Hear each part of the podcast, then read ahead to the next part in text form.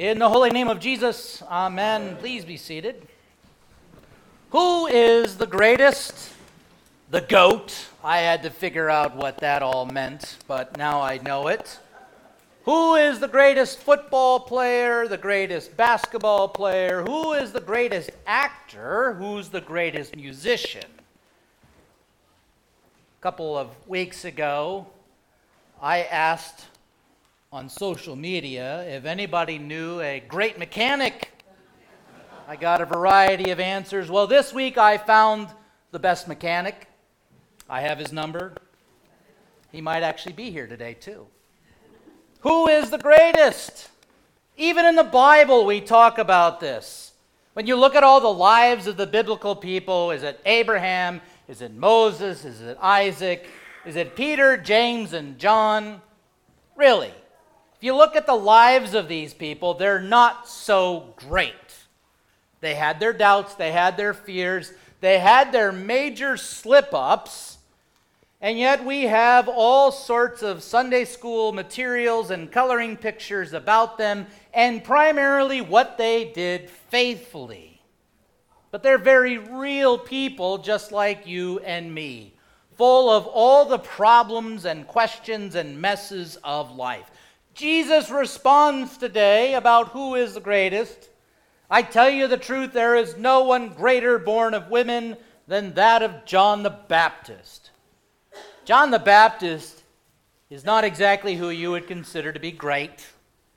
He wore camel skin, he ate locusts and wild honey, lived out in the desert. This isn't exactly jolly old St. Nick. It's not exactly some sort of figure that you would figure to hear about during Christmas.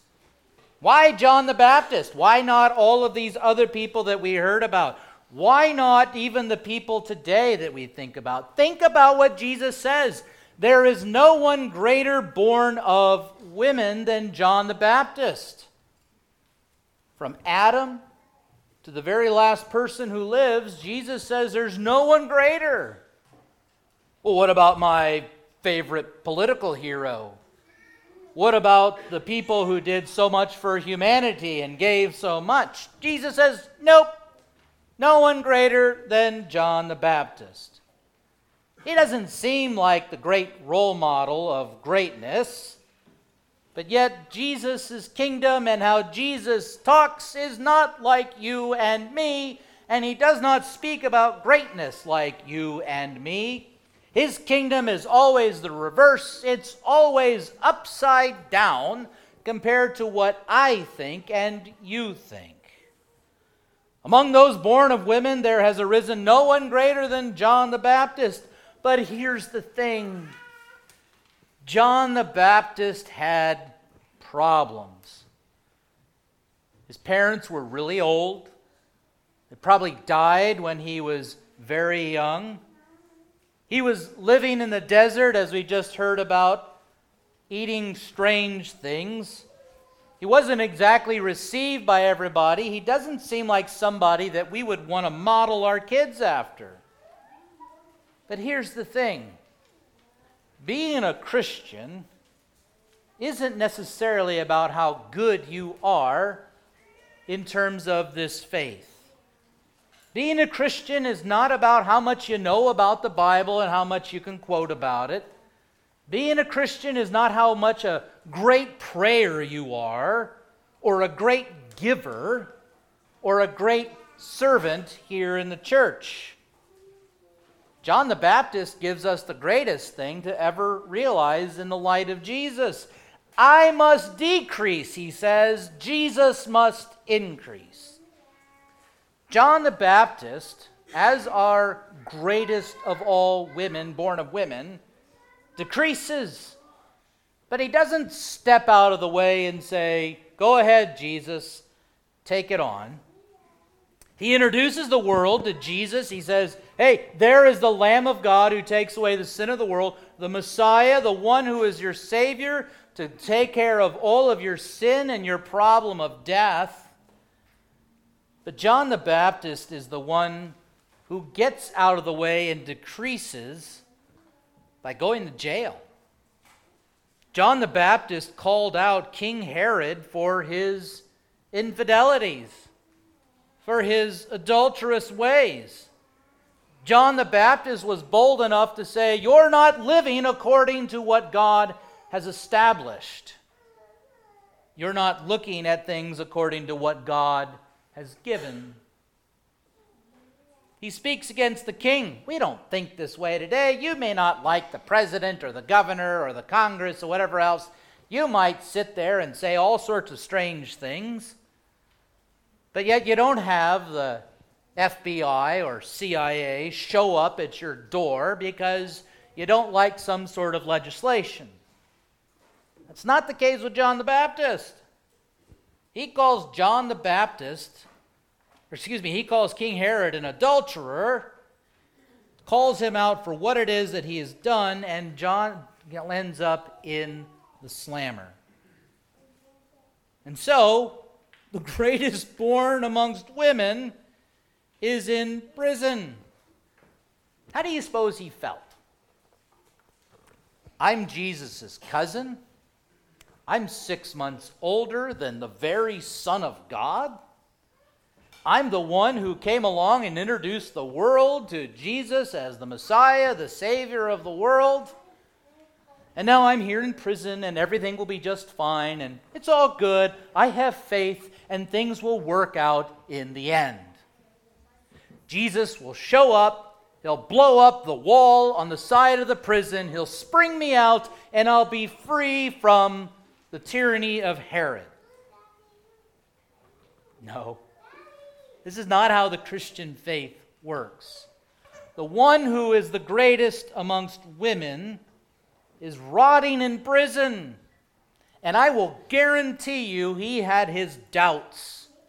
He was scared to death. He had his fears and anxieties. What's going to happen tomorrow? What am I going to do? Where in the world is Jesus who would say in the gospel, When I was hungry, you fed me. When I was thirsty, you gave me something to drink. When I was in prison, you visited me. But why isn't Jesus showing up to John? So John sends his own disciples to Jesus. And John has a very pointed question Hey, are you the one to come, or shall we look for another? He's actually questioning Jesus. Uh oh. That doesn't seem like a role model. That doesn't seem like somebody who's very faithful. That doesn't seem like somebody that we want to model ourselves after. John the Baptist is actually questioning what God is doing in his midst. You ever done that? Oh, no, Pastor. We're all good. We know he's in charge. He's got the whole world in his hands and me as well. I don't think so. I'm standing up here today and I question God all the time. And I'm sure you do as well. But remember who God is. He is your father, and you are his children. You don't look at your children who come in and question you and say, How dare you ask me a question? Get out of here. I have nothing to do with you because you might actually doubt me. Just listen and obey and trust everything I say. That doesn't work, does it? You didn't do that as children, and your children and grandchildren don't do this today. There is the questioning of God. The greatest born amongst women is questioning God. And I would say that the worst kind of church is a church that does not allow questions. Questions of the scriptures, questions of God. I mean, do you really want to believe in a God who might be sitting in the sky saying, You can never ask me questions? I know that you are created in my image and likeness. I know that you are the greatest thing that I've ever created, but you can't ask me any kind of questions. You can't talk to me about your doubts, your fears, your anxieties, or maybe, just maybe, those things that make you look at me and say, Are you the one, or should we look for another? I say today, ask the questions. Be bold about them. Be bold in what God gives you called prayer. Prayer is nothing more than speaking to your Father. What is going on? What are you doing? Why is my life this way? Find things to ask if you don't have them. No questions, no questioning of anything means that you're not really thinking about what God is doing. But I would dare say, in your life, as it is with mine, you have questions. Because you've got problems, you've got fears, you've got frustration, there is depression, there is sadness at the death of loved ones, there is loneliness. There's the feeling of being isolated. There is the idea of sickness, burdens of your family members, questions about where you're going to find maybe your money or finances, struggles with things that you've done in the past, regrets, fear. Ask the questions. Did you really forgive me, God? Do you really love me, God? Are you the one, or should we look for another? How? Why? Who? What? How do I get out of this? But in the same sense, be careful what you're asking for. Are you looking for immediate answers? Pastor, why is my health so bad? Well, just trust in God, pray to Him, and you will be healed. I'm not one of those pastors, sorry.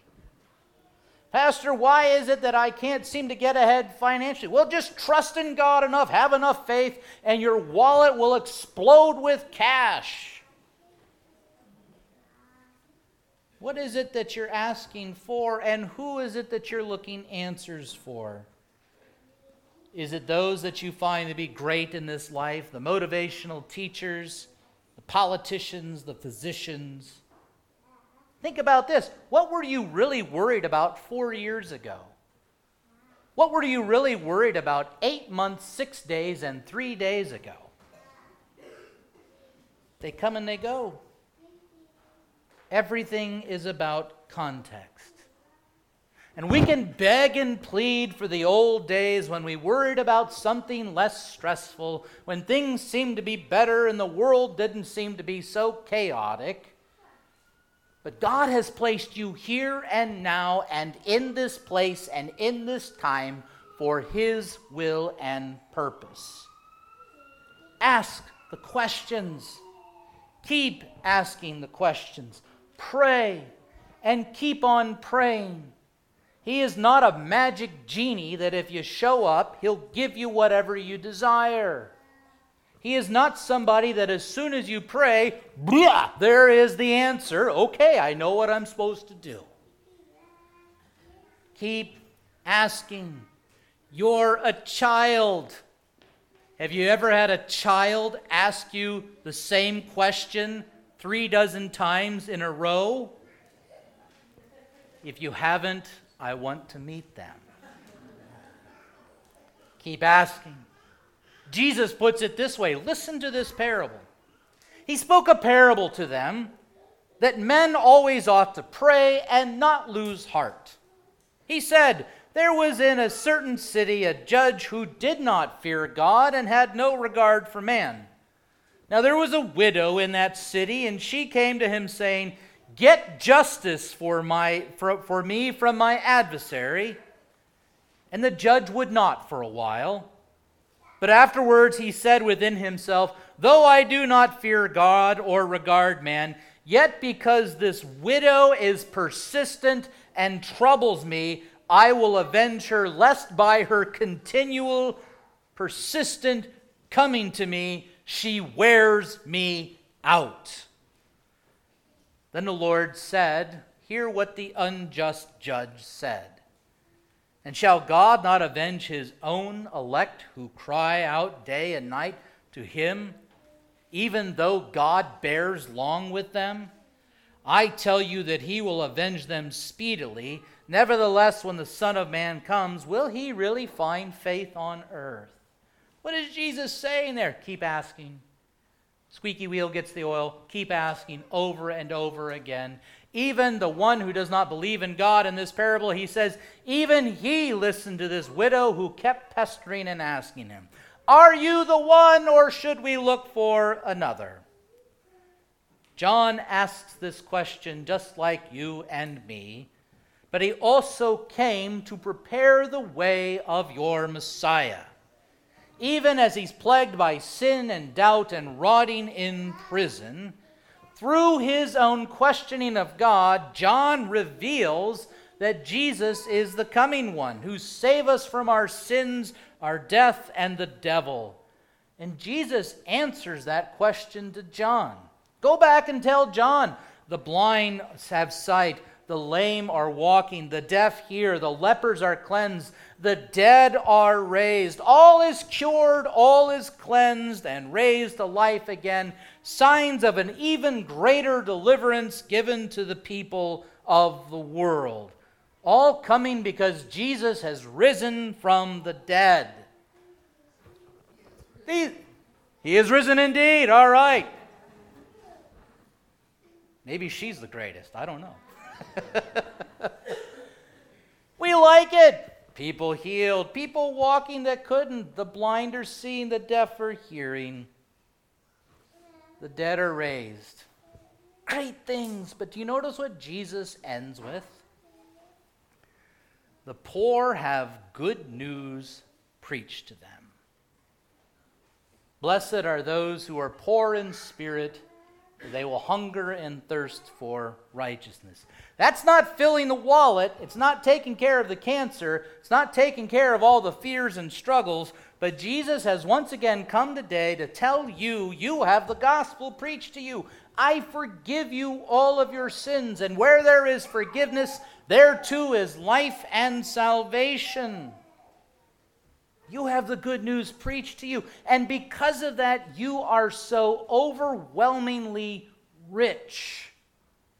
Isaiah said it today in chapter 40 I will repay her, you, double for their sins. That's not double lightning bolts to strike you down. It is grace upon grace upon grace love upon love upon love, mercy upon mercy upon mercy, forgiveness upon forgiveness upon forgiveness, no matter how far you have strayed, no matter what you've done, no matter what your regrets or your fears or questions are, because Christ is your Lord. And by him there is life for you. Life eternal, life that starts even now because Christ has come for you. You were made his own dear child in your baptism. You were once again declared forgiven today. And as far as the heights are or the lowest parts in this world and in this life, we cannot comprehend that. As far as the east is from the west, God no longer remembers those things that you have regrets about. Your sins are cast in the depths of the sea to no longer be remembered. And he gives you himself today in his body and his blood. Where in the world are you? Are you the one? Should we look for another? And Jesus says, I'm right here, giving myself, feeding you with myself for you. Be cleansed, be forgiven, be raised to new life. Don't be limited by the things of this world. Because I tell you the truth, there is no one greater born amongst women than John the Baptist, yet he who is least in the kingdom of heaven is greater than he. Well, what does that mean? The least in the kingdom is greater than John the Baptist? Who's the least? Not you, not me, Jesus. Jesus took on sin. He who knew no sin became sin Jesus took on our pain, our suffering, our regrets, our shame, our fears, our anxieties. And guess what else he did? he questioned his father. My God, my God, why have you forsaken me? He can relate to you in every way, shape, and form, even dying, yet without sin. God is at work today by pointing you to Jesus, who is the least, the last, and the loser of this life, so that you might now be declared the greatest in his sight. You are his beloved child. You are elevated because Jesus became the least in the kingdom of heaven. And yes, because of that, he is now the greatest. But the greatest in the kingdom of heaven kneels down before you to serve you with himself. Because through his blood, you are now greatest in his sight. Are you the one, or should we look for another? Keep asking the questions, but these are good questions to ask, especially in this Christmas season. These last days. What's happening? Remember, this time of year is about repentance, fasting, and about praying. But yet, today is the pink candle which is all about rejoicing. Rejoicing because John, even though he lost his life in prison, is now seated before the Lamb in his God, the Lamb in his kingdom which has no end. You will see John face to face as you look at the Lamb of God face to face in heaven. So rejoice. He came for John, he comes for you today, and he's coming again in glory. For he is always coming, he is always working for you, so that your joy might be complete in him, and that in his sight you are the greatest. To Christ alone be the glory forever and ever. Amen.